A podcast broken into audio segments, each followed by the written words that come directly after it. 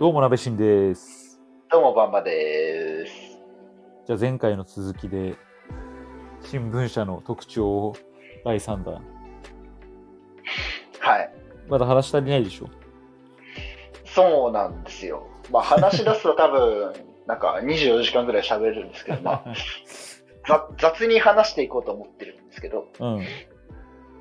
まあ、毎日新聞って、まあ、クオリティペーパーなんですよ。やっぱそうなんだただ。部数で言うと落ち込んでしまっているっていうのが現状で、そうだよね。まあ、それがなんでかっていうと、うん。まあ、時計を50年前に遡らせていただきますと、は西山事件ってご存知ですか？あ、あれか、あの、まあ、変態毎日新聞っていう言葉は聞いたことがあるんだけど、それにつながる？えっ、と、まあ、沖縄の返還協定に関する、あの、日米が交わした密約っていうのを、うん。毎日新聞の西山記者っていうその記者の方が、うん。まあ、議員の方にその漏らしちゃって、ああ。で、結果、国家公務員違反で起訴されて有罪になってしまったってはいいうはいはい事件なんですけど、まあ、それは総称して西山事件っていうその名前を取って言うんですけど、聞いたことある、聞いたことある。これ山崎豊子さんの小説にもなってる運命の書っていうので、はいはいはい。それまあぜひ読んでほしいんですけど、うん。それによって部数が一気に落ち込み、それ、で、まあ、超読みとのその部数競争の上では、まあ、ちょっと水を開けられてしまったっていうあ、経緯そうなんだで。すよ。えー、でもこれって、あ、じゃあ変態毎日新聞につながるものじゃないんだっけ、これって。それはちょっと、だいぶ最近の話になってくるんじゃない？あ、そうなんだ。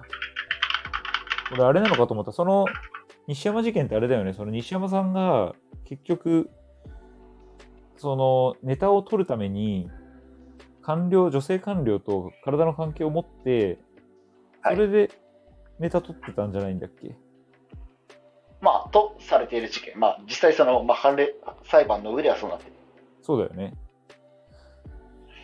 その変態云々かんぬんっていうのは、うん。だいぶ最近の話で、あ、最近じゃないななんだ。あの、毎日デイリーニュースワイワイ問題っていうんですか。あ、そんなね、あれ、あ、本当だ。ウィキペディアでは、毎日デイリーニュースワイワイ問題ってされてるね。まあ、ちょっとこれについては触れないんですけど、はいはい。まあ、要はその新聞社っていうのは一つのその事件というか、社内で何かあると、それによって一気に部数が落ち込んでしまうっていうことがあるわけですよ。まあ、その変態運動関連も含めてね。あーまあ、っていうことはあったけれども、毎日新聞のその報道のクオリティっていうのは一切下がってないですよっていうことは言いたいかな。なるほど。そうね。っていうのが私なりの毎日新聞への印象であります。なるほど。確かにこういう、それを聞くと、その前に話した記者が、その実名アカウントを持つことのリスクを、その上の人たちがものすごく、あのー重んじてるというか、危機感を持っている理由がわかるね。やっぱり一人の人間が、たった一人の人間が犯した過ちで、ものすごく非難されてしまうっていう。まあ、西山事件の場合は国家的な問題にも発展したので、まあ、それは、まあ、そのたった一まあ、のしようがない。うんそうまあ、用語のしようがないですね。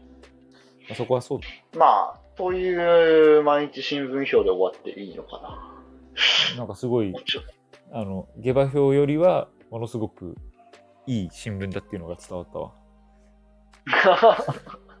世間がその、評価してるというか、いわゆる売れてる新聞イコール、いい新聞とは限らないというか、も世の中の物事何でもそうだけど、売れてるものが常に正しいとは限らないっていうね。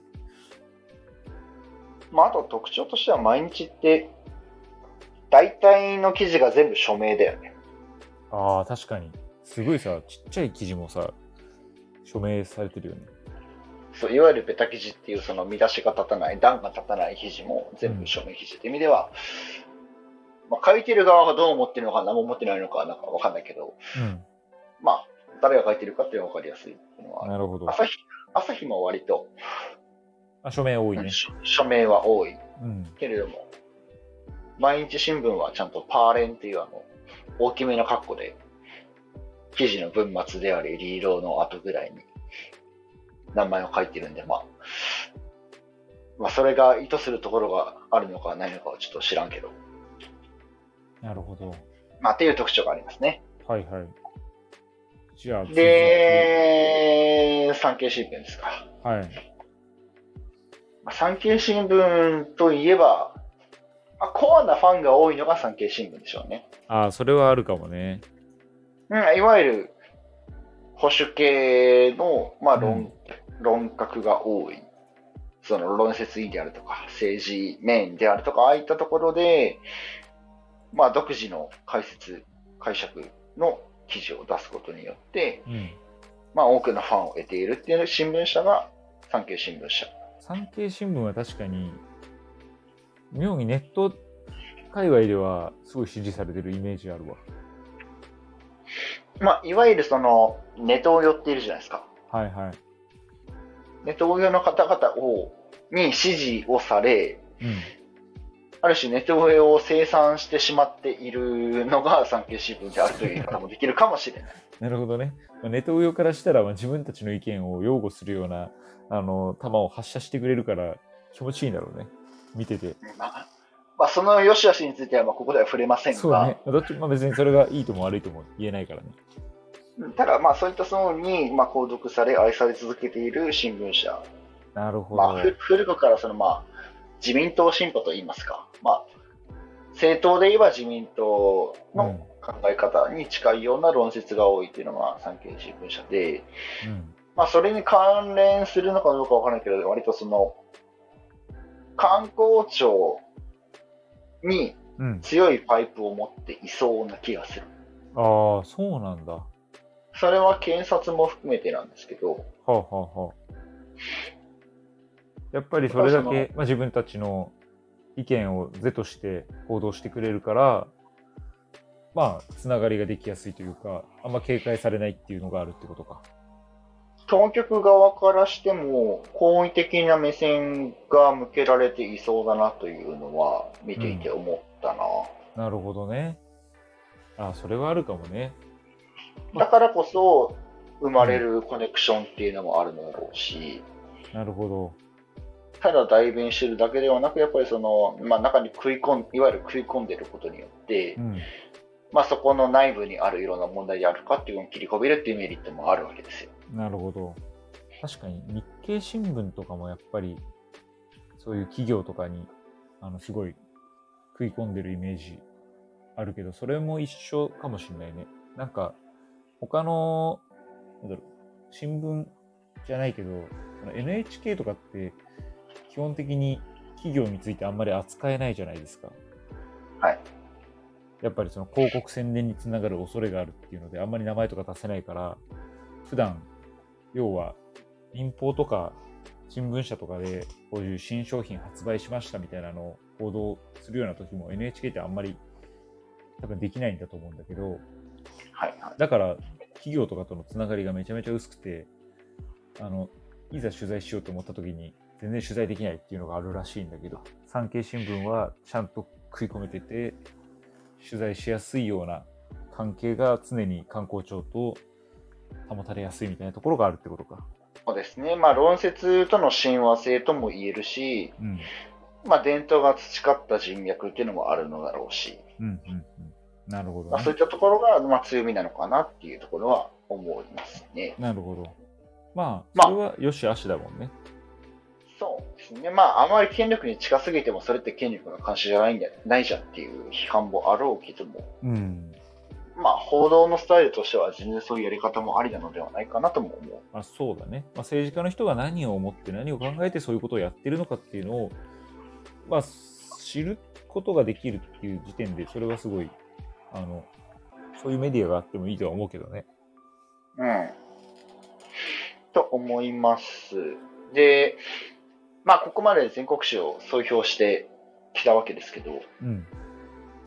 まあ、あくまで雑に総評したしてきたわけですけど、あの、一つその、業界の立ち位置をなんか表しているアネクドート、アネクドートってわかります？その、まあ、偶話というか、まあ、笑い話とかっていうのがありまして、うん。知らない。あ、世界のどこかで、うん。ある紛争が起きましたと。はい。戦場にまあ取材に行かなくちゃいけないですよ。うん。